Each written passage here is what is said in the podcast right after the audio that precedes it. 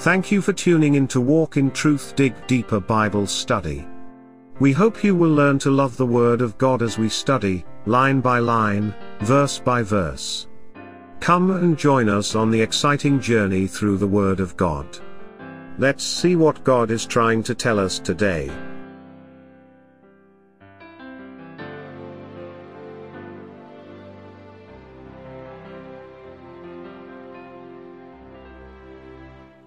Welcome to Walk in Truth Christian Fellowship uh, midday Bible study. I want to thank everyone who are attending and listening around the world.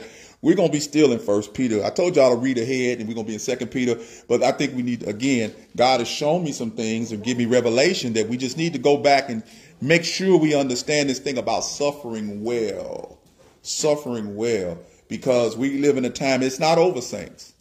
I'm just going to let y'all know it's not over. I just heard today that there's a variance in America that may be worse than all the other variances in the world. It doesn't mean that the vaccine's not going to work. It's just that we still need to be vigilant as much as we can and realize it ain't over. You know, let's not let's not let the warm weather trick us. Okay? Continue to wear your mask when you need to wear it. Continue to be vigilant when you need to be vigilant. Thank God for small churches because we don't have to worry about that. Amen. To the level we clean the churches. When I come in, I clean to wipe down the pews with the alcohol and everything. So when you come here, you, you, are safe as safe can be. Amen. The only thing we ain't doing is taking your temperature at the door, you know. But other than that, everything is good. And we just keep lifting each other up in prayer. Uh, make sure we lift up uh, Lloyd and his co-worker. He passed. Young man died. Uh, tragic accident at work. We lift them up and we continue to lift each other up. All righty then. Let's open up our Bibles to 1 Peter chapter 5.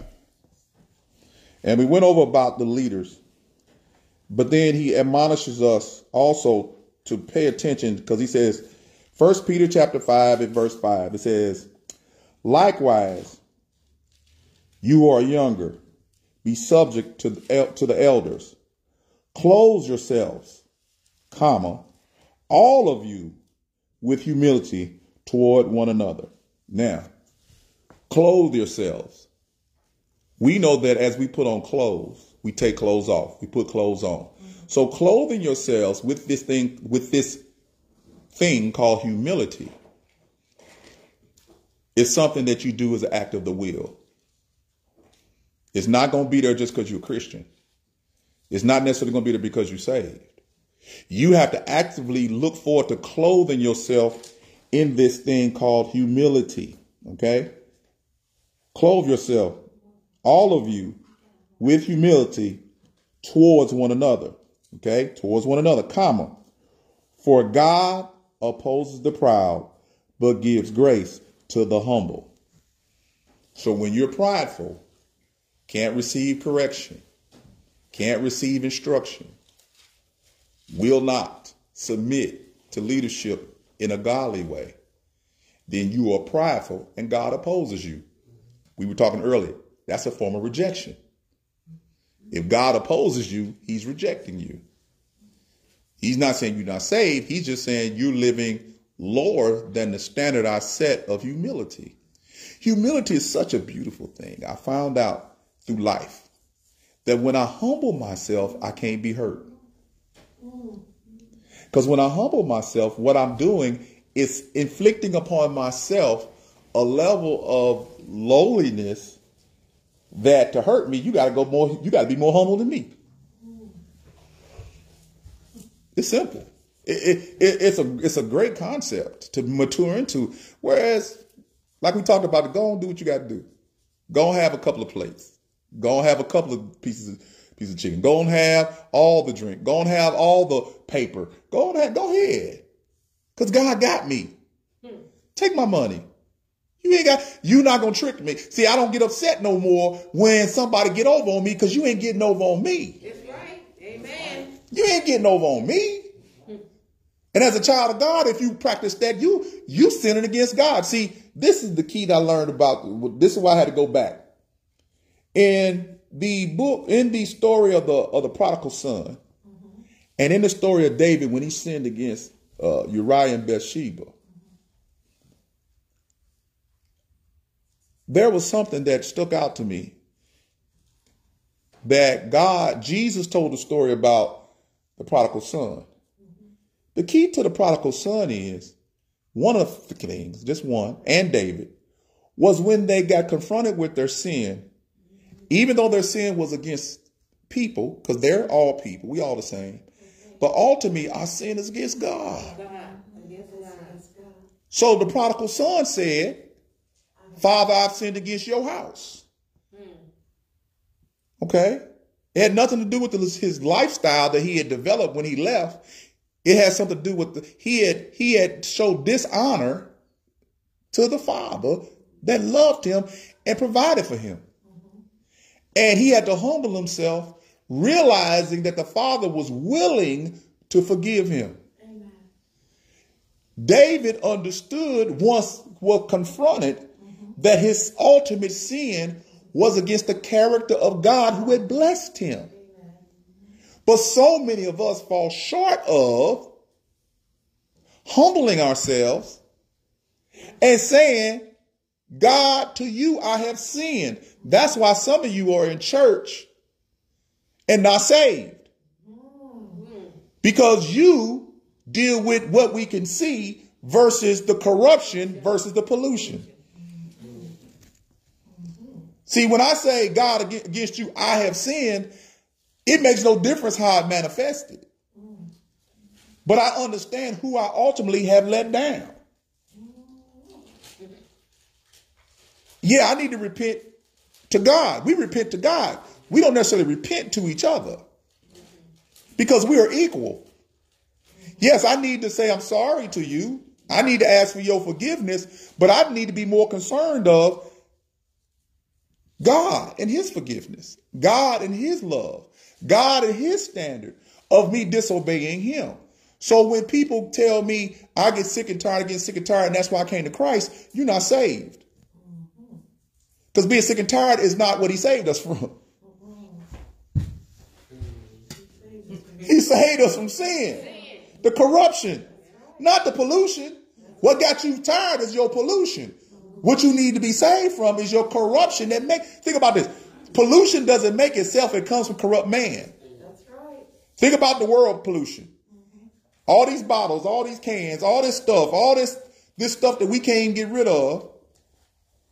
It didn't make itself, we made it. Right. Jesus even said it, it's so deep. He said, It's not what goes into a man that defiles him, it's what comes out. So it's not the pollution, it's the corruptness that's already there. Whether I partake of the pollution or not, I'm still corrupt because I'm born in sin and shaped in iniquity. And a corrupt man can only produce pollution, polluted things. It's only once I save, once I'm saved, sanctified, and full of the Holy Ghost, do I even have the opportunity to do things that are good and godly. Amen. Amen. But until I recognize I'm corrupted, I don't need a savior. So that's why humility is so important. Mm-hmm. When you get to the part where you don't worry about stuff and people doing stuff to you, you don't have to talk about that no more. Amen. You just live out your life. You're a walking epistle of humility. Girl, if they would, if they would have, man, if they would did that to me, I would have. Yeah, because you ain't saved. but see, I'm saved, sanctified, and full of the Holy Ghost. I, I don't respond like everybody else do. Why ain't you tripping? Because uh, because I because I ain't worried about it. I ain't worried about woke people. I ain't worried about racist people. I ain't worried about the Republicans. I ain't worried about the Democrats. I ain't worried about the virus. God gave me peace and all of that. Yeah. Amen. And yes, it passes everybody's understanding. Yes, it do. But I give the glory to God. Amen. Because I'm not going to live one day past where He want me to live. Amen. No matter what's going on in the polluted world. That's right. Because I've been saved from my corruption. And I know where I'm going. Amen. Now, when you know where you're going, what you're scared of? When he say you're going to pass from this life and you're going to be present with him, that door that I passed through to be with him, other than when my assignment being completed, I can't wait to get there.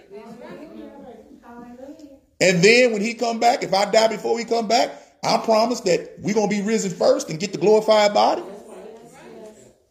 and go live in a place where his light is so bright you don't even need a sun. I can't even fathom not having a sun. No more darkness, no more night, all daytime, all the time. Praise God. And to know that I, this is what I'll tell you guys in here, this room and around the world who will say, to know that I'm going to see y'all again is a blessed thing. Whereas there's some people, and I've shared this with you, that in my family, I don't know if I'm going to see them again. Hmm. They were good, relatively good folks on this side, but I don't know if they got saved based upon what I've learned. Maybe they there, maybe they not. But you guys, Janice, I know. I know. M- Mother uh, Pearson, I know. Yes. I know. So with that, I can be at peace. Yeah. Because this is just temporary. That's why we learning that that this thing called suffering is temporary. Because whatever we suffer through on this side, God say, don't even worry about it. We're gonna get to this. Don't even worry about it on the other side. That's right. Because ain't no more of that. Ain't no, No more suffering. no more suffering. Amen. All right. Go ahead. Somebody got something to say? All right, verse 6.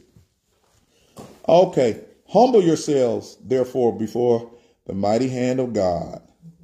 At the proper time, he may exalt you. Now, the key word here is may. At the proper time, not he will. He may. It's still his choice. Re- Remember that. You can't earn nothing from God. Mm-hmm.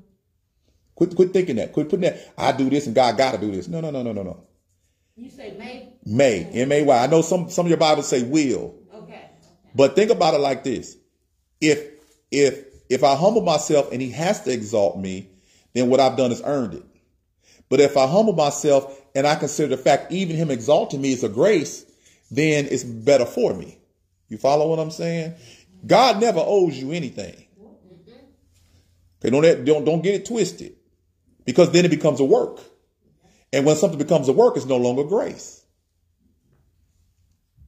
It is hard for our minds to conceive that in Western thought because when I say that I can't earn nothing from God, I'm subject to God and whatever He wants for me, and whatever He wants for me is good. So when I humble myself, then what I expect is God to respond, if He wills, by exaltating me. But that may just become to say good and faithful servant. It don't mean I'm gonna be elevated on this earth. It doesn't mean that I'm gonna get another title. Or we gonna get any more people in our church? That's not why we do it. We do it because we love God and we leave the reward up to Him. That's the thing. Yes. If someone were to ask you who's new to the faith, and they would say, How do I humble myself? What would you tell them? Believe upon the Lord Jesus, and you will be saved. I'll start right there. I don't want you to think about nothing else. I want you to believe in the Lord Jesus. And if they ask me, what do I believe? Believe that he died for your sins, that he rose on the third day for your justification. Just believe in that. And, and you think somebody who's not, who doesn't know Christ would understand that and be able to accept that? I don't know. That's between them and the Holy Spirit once I give them the gospel. See, the thing about it is, you got to plant the right seed. All I did was plant that seed. One man plants. Understanding comes from the Holy Spirit. And as long as I plant that, see, if I say, okay, humble yourself. Uh, when you go to work, when your boss get on your nerves, don't say nothing. That is a form of humility. But that's not the level of humility that we're talking about here. The humility that we're talking about here is we serve an unseen, un, we can't feel him, we can't touch him, we can't smell him. And we serve a God and we humble ourselves to his principles. Well, the first principle we humble ourselves to is accepting that we're corrupt and we need a savior. So my, my thing when I come at new Christians, I just come up with a simple gospel. Or I, or I evangelize like this. You know, you ask me to know the Ten Commandments, and then they say, yeah. Then I ask them, have they violated them? They say, yeah, one or two. And then normally I ask them, I said, well, a good judge, a righteous judge, what would he sentence a person to? If the wages of sin are death, and you violated one of these, and I show him in scripture where it says, if you violate one, you violated them all, and you deserve to die. Then a, then a judge that says you deserve to die, you deserve to die, but you want mercy, right? He said, Of course they do. You want grace, of course you do. Well, all of that is in, guess what? It still has to be paid. The judgment still has to be paid. I say, but think about this: the judge that judges you guilty is also the judge that that died for you. Believe upon him, and you shall be saved. See, the, the key with salvation is not necessarily the walk after salvation, but let's get them saved first. See, we, we go to sanctification before we get to salvation. Let's get them thoroughly rooted and grounded and make sure that they are saved before we get on in behavior modification. See, we run to behavior modification a little bit too fast because we want to always change them. But you have to remember it has to be an inside out thing. And some of the things that even we're going through, we're still going through it because God is in the midst of changing us. But we know we saved because we we have experienced enough time with God. He's left us here enough time under our salvation that we see that we're being changed in our day-to-day lives. Mm-hmm. But a new person come to Christ, just take them to the say, believe and be saved. Like John said, believe and be saved. He then showed them in John 19, you not saved because you don't believe. And you condemned because you don't believe. So it ain't about church as we know it. It's not, it did spend church is the body of Christ, not the location in the building and the doctrines and the traditions of, of man. You know, if something when them young people come to me, I just deal I look where they at. I try to see where they're at.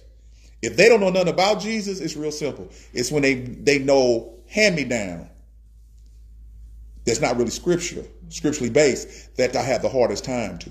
Because what they do when you ask a person who's who's church based, I mean flesh church based, what they do is when you ask them to be saved, there's no humility in it. It's all arrogance. Well, my auntie was a was a deacon, uh, a deaconess, and my dad was a, a prophet, and you know they talk about their genealogical a reference to who they are that makes them saved. Well, your you who you born under don't make you saved. But that's how we we we we, we qualify ourselves and validate ourselves based upon our his, history. Okay, but it doesn't work like that because salvation is independent. It's idiosyncratic. It's it's it's you and God. It's not you, God, and me. So when I tell them that, when a young person that, it just depends how they come at me. And then you sit back and see, once you planted the true gospel, you got to back up. Wait till they come to you again. Don't try to break it down and all. Like like now, I didn't talk too much. I wouldn't talk this much if I was one on one with somebody, unless they kept asking me questions, right? But once I get that look, I know Holy Spirit is your turn now. Take over, and I back off. A lot of my private students that God has blessed me with to serve, that y'all have never seen or heard. When I first talked to them, I offended them. But when time went on, two weeks, three weeks, one week, they called me back. They got questions. I give them answers. Then they say, okay, I want to learn from you.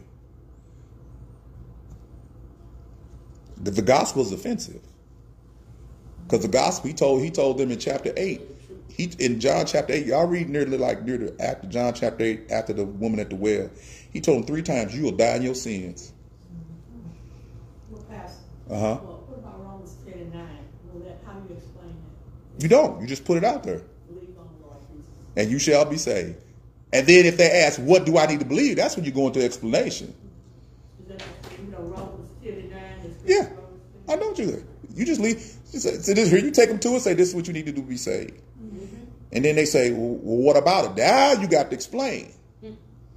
That's that's the next thing. If you can't explain it, you need to run into somebody that can. Okay. But yeah, that's that's the that is the scripture. Believe upon Jesus, scripture said, and out of your belly shall flow rivers of living water. Well, the living water you gave them in Romans 10 and 9 has they might have, okay, what do I need to believe about Jesus? Where you want to start at? You want to start at Genesis and work your way through? You want to start the you want to start at Matthew and work your way through? Wherever you can work your way through to explain to them. You know, where I work my way through, of course, y'all wouldn't work y'all way through like I would. Because I take them straight from Genesis all the way through and show them Jesus. Okay? Jesus is on every page of the Bible. Y'all didn't know that, but I, one day we'll get a chance to just sit down and do that. Genesis to Revelation, you can see Jesus. You can see Jesus. And you can start at Genesis. Okay? Because because the thing about this, you see the you, let's let's just get it right quick. I know this this sidebar. That's but we discuss stuff as the Lord brings it up to y'all's mind. Think about when they were covered by the blood after they after they sinned in the garden. That was Jesus. When he shed an innocent animal to cover them with the blood and the and the that was Jesus. When he said there would be someone who would bruise the head of the serpent, who you think he was talking about? He talking about Jesus. That's in Genesis. Okay? So, yeah. All right. So humble yourself. All right. Be sober minded. It is so clear to it be it is in and sober minded is is actually not the drinking sober minded, but be sober minded. That means be focused, be alert, clear clear in thought. Yeah, clear in thought when it comes to the things of God. Don't be so fuzzy. 90% of the time we get mystified by mystical people and they don't make it plain. The best compliment you guys ever give me is that I make it plain. Okay? Because the Bible says when you can make it plain, they can run. You can't run with all the mysticism. Okay? And the Holy Spirit's number one purpose, and, I, and everybody forget this, is they leave out the thing to lead you all. Jesus said, I'm going to send back the Holy Spirit to lead you to all truth that testifies of me. You got the Holy Spirit telling you what clothes to put on. Why? Is that is that the most important thing the Holy Spirit got to tell you what clothes to put on today? Don't you get a see? This is the thing. You want to blame everything you do and justify what you do on the Holy Spirit and you being led by the Holy Spirit. And I can prove by Scripture you lying. And then one of the things the Bible warns us about: don't lie on the Holy Spirit. That's blasphemy. But because we've we made the Holy Spirit all it tells us to make a left, it tells us to make a right. Where you come in? Don't you got a mind? It just told you to think what? Sober minded. You have a choice. It's okay for you to say, I am thinking this. Least you not blaming it on God. If it line up with his word, give the glory. But think about it. If I say, Sister Carolyn, I think that you shouldn't open up your spice business because I think that you better at catering. That's my opinion. And I have a right to my opinion. But if I say, Sister Carolyn, the Lord led me to tell you that you are better at catering than you would be at selling spices. Well, Sister Carolyn is a child of the Most High God, she gonna take serious that her pastor or one of y'all said you was led by the Lord to say that. And I'm lying. Because all I want to do is get Curl and do what I want to do. And that's where you got to be sensitive enough, saints, in the spirit to know when somebody trying to lead you by using the name of your Lord to justify what they say. Yeah. They want to validate what they say by telling you they were led by the Lord. And I can prove it in the Bible that they ain't being led by the Lord. See, scripture help you prove that out. Because if they if it's by the Lord, you'll see the principle in scripture. So my question, if I said that, then I got to look for the principle in scripture. So then what's what, why is the Lord leading me to tell that to Curly? Because okay, you're gonna say, well, the Lord because it's good for her, she she not fair. But that's her business. That's not my business. So why would the Lord lead me to tell her about what she good at, what she gifted at? Because yeah, why would he talk to her and tell her that? She the one been praying about her business. You see what I'm saying? And y'all know I'm just using that as an example, but it's deeper stuff than that because nine times out of ten, when somebody say they, I want y'all to think of this walking truth and all those who are listening around the world, when some person, you almost got me to go there, when some person come up to you talking about, I've been led by the Lord to tell you, or the Lord told me to tell you, your radar needs to go up. Because if what they say doesn't match with the principle of scripture and takes away your free will to choose, it is not God.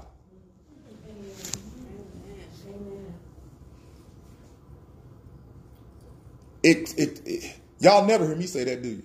Ever. I'm led by the Lord to give y'all the word of God. yeah. I'm led by the Lord to give you Jesus, yes. But the Lord ain't never led me to govern y'all lives like that. We just read that. You're not supposed to lead the people like that. He said the people that, that, that Jesus said, you will not lord over the people like that.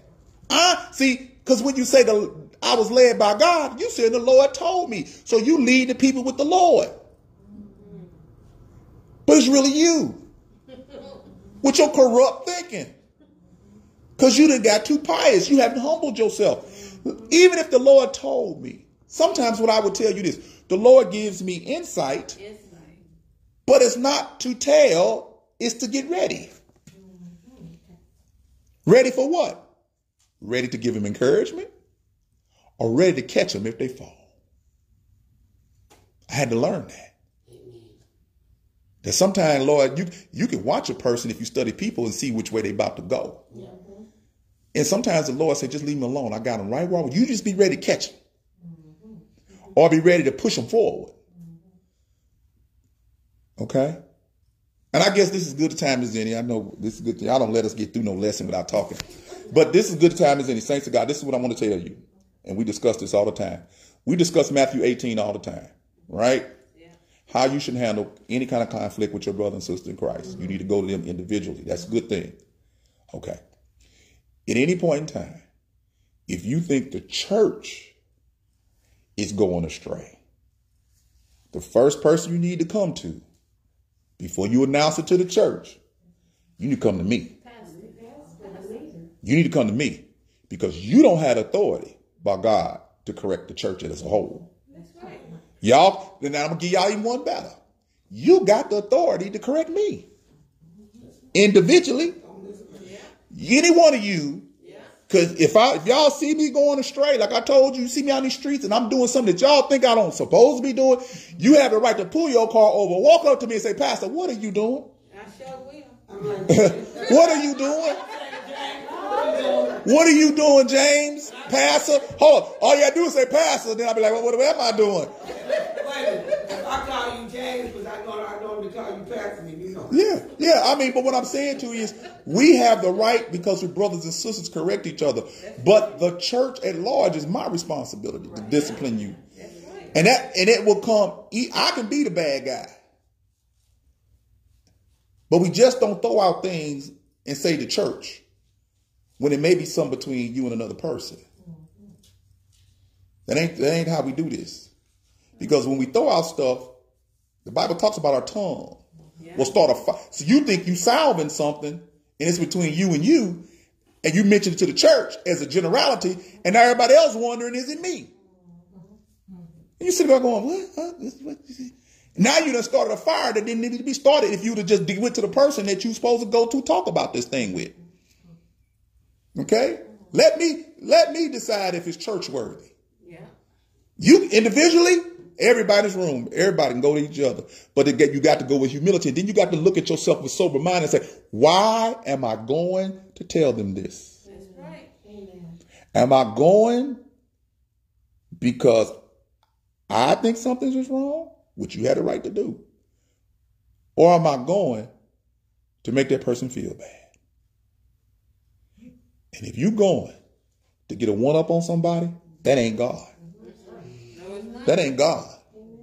That's why you got to examine yourself. And, and, it, and the Bible says you must learn to be quiet. Slow to speak, quick to listen. Yep. Be quiet. Shut up. Check your feelings at the door. You know, it's hard. It don't come easy, but it comes maturity. You know, I had to learn six years. I had to learn. Shut up. Don't say nothing. God got them. Let them go. Keep teaching. Don't get it. Don't get caught up. Because you get caught up, they get caught up. And if we all get caught up, we wouldn't be here. Okay, we didn't think somehow we wouldn't be here. Okay, let's let's let's read let's read on. Where I leave it? See, I, I ain't even. We're supposed to get through the end of this book. We on seven. Okay, let's go. We on seven or we on eight? Okay, casting all of your anxiety when you're humble on Him, Jesus, because He cares for you. Okay, so in humility you can cast the care on Him. Okay, be sober minded. Be be watchful. Your adversary, the devil, prowls around like a like a roaring lion seeking someone to devour. So when you're not humble, you fall into the, the, the position where you could be preyed upon. Because see, people play into your pride, not to your humility. See, people pray into you, girl, man, you know, uh, I wouldn't let them do that to me if I was you. If I was you, that's your pride.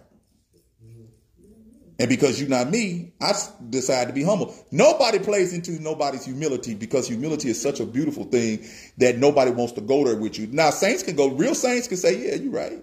Don't, don't respond like everybody else.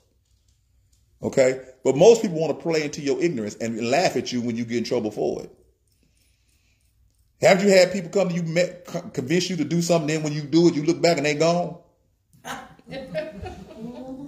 And y'all done live long enough. It didn't happen to all of us. Yeah. You the one encouraged them. You the one, hey, I done did it to people. So I, you know what I'm saying? Get them going. And then when they do it, sit back and like, and I'm sitting there, go, they go, like, but you told me. I say, I didn't tell you. I said, if I was you, I would have, but I didn't tell you to go do it. Packing it up. You know?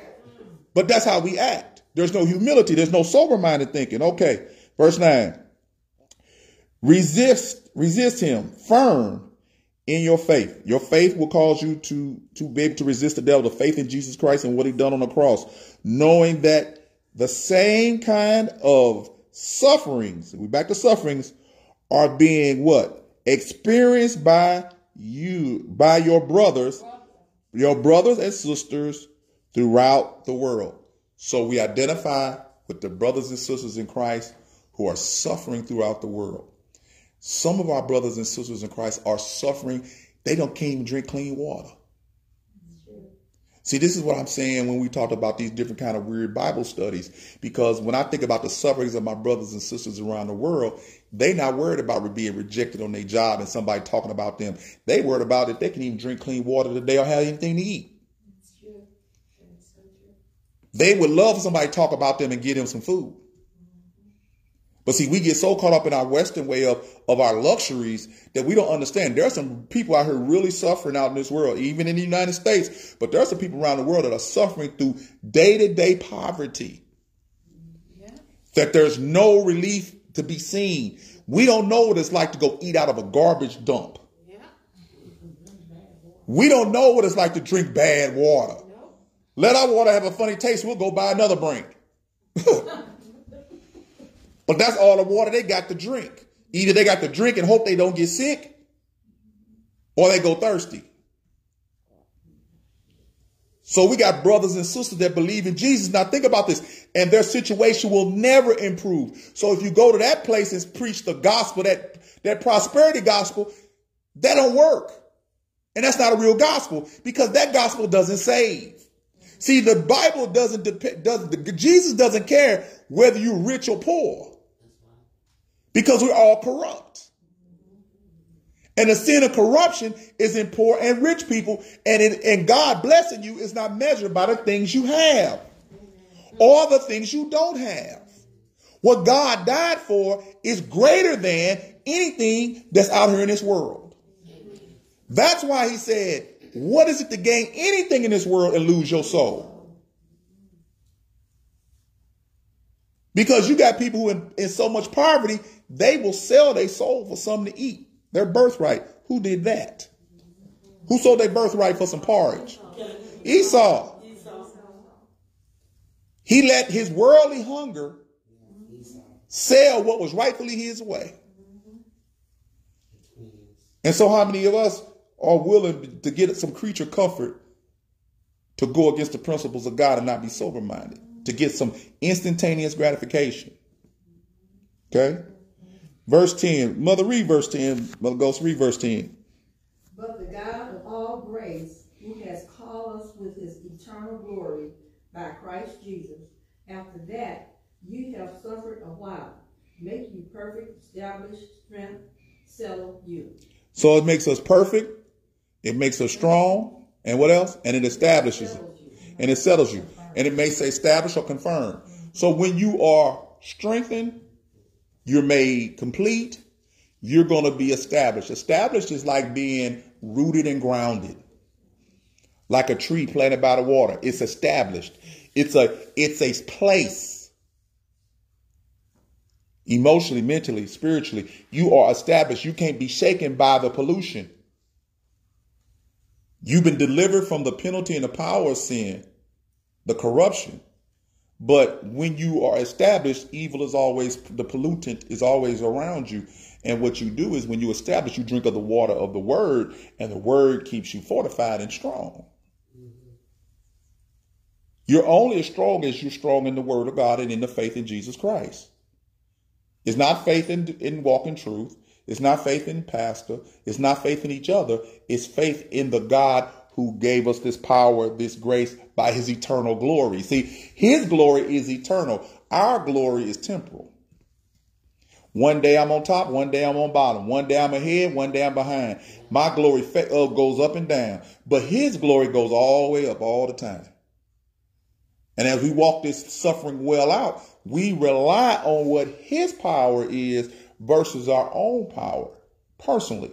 Now, we as children of God, adopted into his family through his blood, his death, burial, resurrection, as we head towards Easter, what it does is give us the authority and the power to tell people about this God who wants to care for them in their condition, no matter what it is. So it's not, there's no sin that he did not die for. And that's the, that's one of the things, Jackie, what you tell them. Tell me how bad you've ever been. Because a lot of times, a lot of people don't come to Christ because they've been told that they look at church folk as they had to do something to come to get ready to get saved. But you come to the cross as a sinner, period. Stop right there. You don't, it ain't that you come to cross as a stripper or a drug addict or a liar or a thief. Those are all manifestations of the deeper sin. So you come as a sinner. And you have to suffer through your pride to Lord bend your knee at the cross because it's the that's what one the first thing you got to suffer through is yourself. I got to suffer through myself. Unless God has separated me for that year, I'd have died in my sins. But He loved me enough to separate me so I could suffer through isolation, suffer through devastation, suffer through losing my fortune, suffer through losing my family, suffer through losing my friends to find the best friend I ever could have.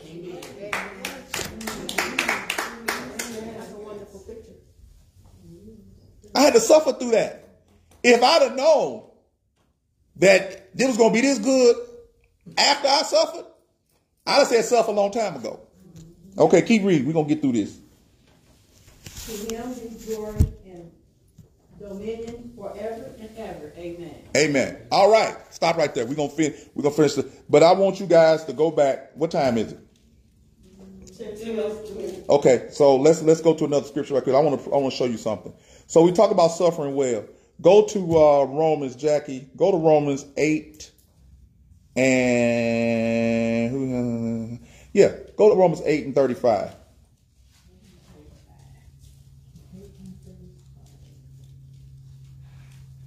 Okay. No, start at thirty four.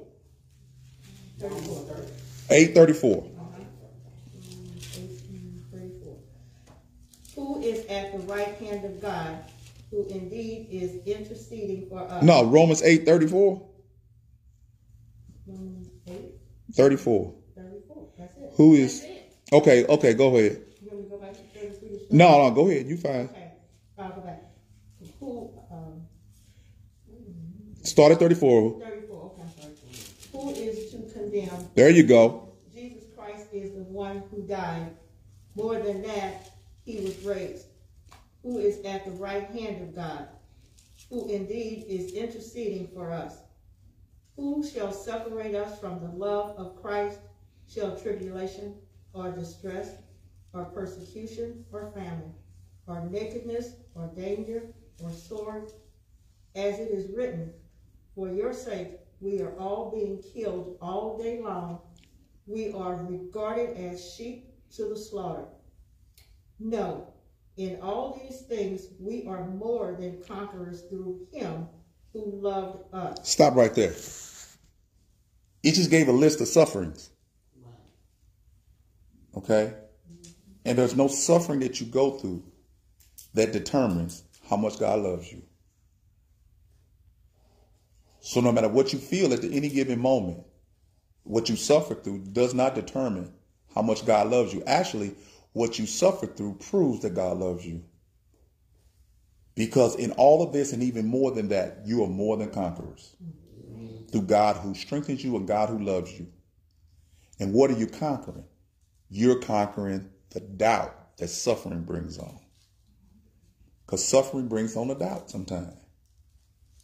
And what we need to do as children of God is realize we are strengthened by our suffering. We read in First Peter, it builds our character, it builds our walk, it helps us helps us understand.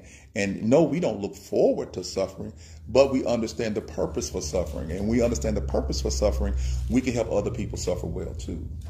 But when you think it's all about all about the fact that a lot of people say, "Well, you being punished by God." How do you know I'm being punished by God? I could be suffering for God. Okay? Okay? One more passage. Sister Jackie, one more passage. Then we done. Actually gonna finish on time. One more passage. Go to and let's look at Paul's uh, uh, situation. Go to Second Corinthians. Yeah. 11 and 20, start 11 and 24.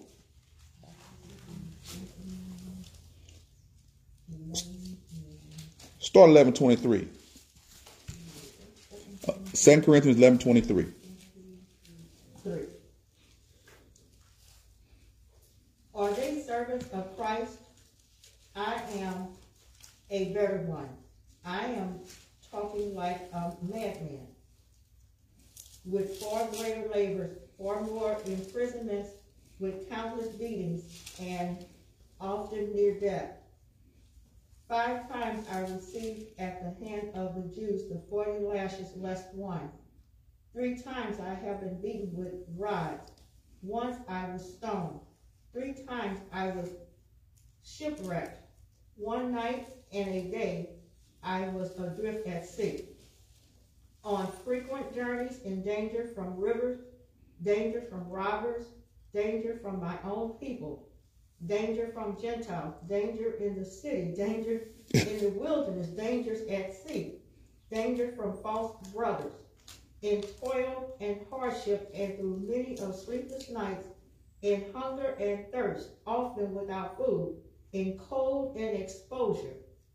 And apart from other things, there is the daily pressure of me, of my anxiety for all the church, who is weak and I am not, wait, I'm sorry, who is weak and I am not weak, am I not weak?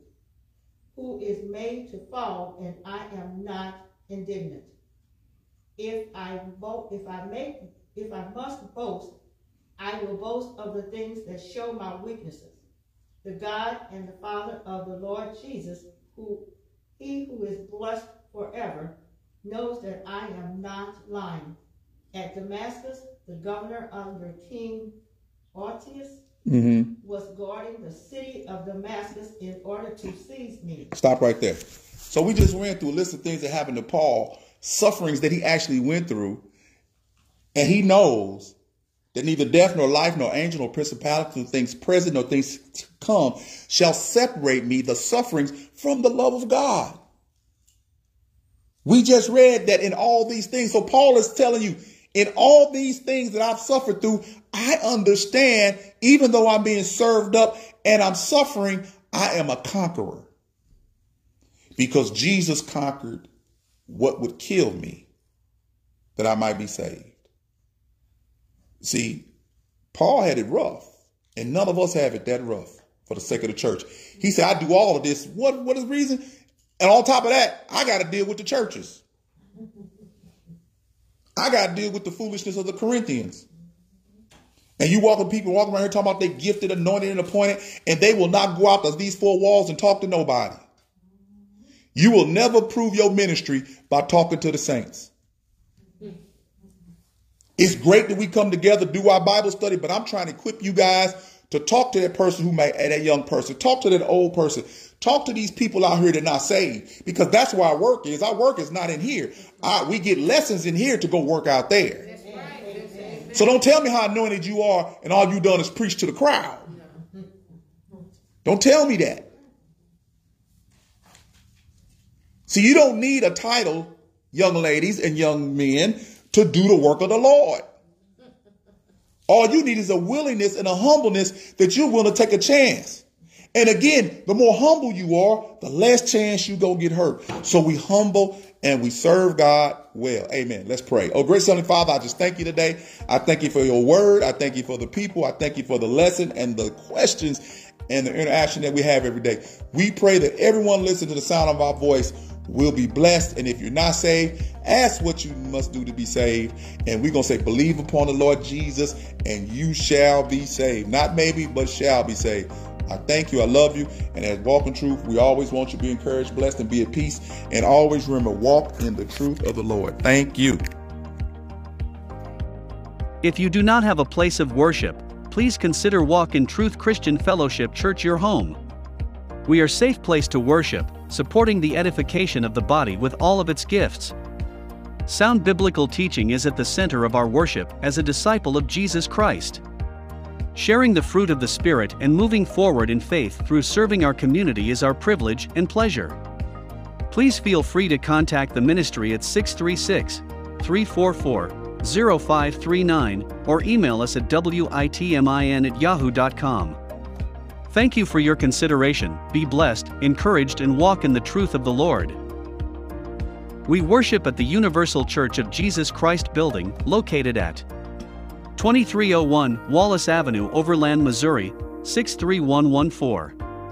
The times of worship are 8:30 a.m. on Sunday and 7 p.m. on Tuesday. You may also join us on Facebook at the Walk in Truth Christian Fellowship page or the Walk in Truth Radio Network YouTube page. All are welcome, and we look forward to teaching you the truth about God, teaching you to be committed, accountable, and responsible to the things of our Lord and Savior Jesus Christ by the power of the Holy Spirit.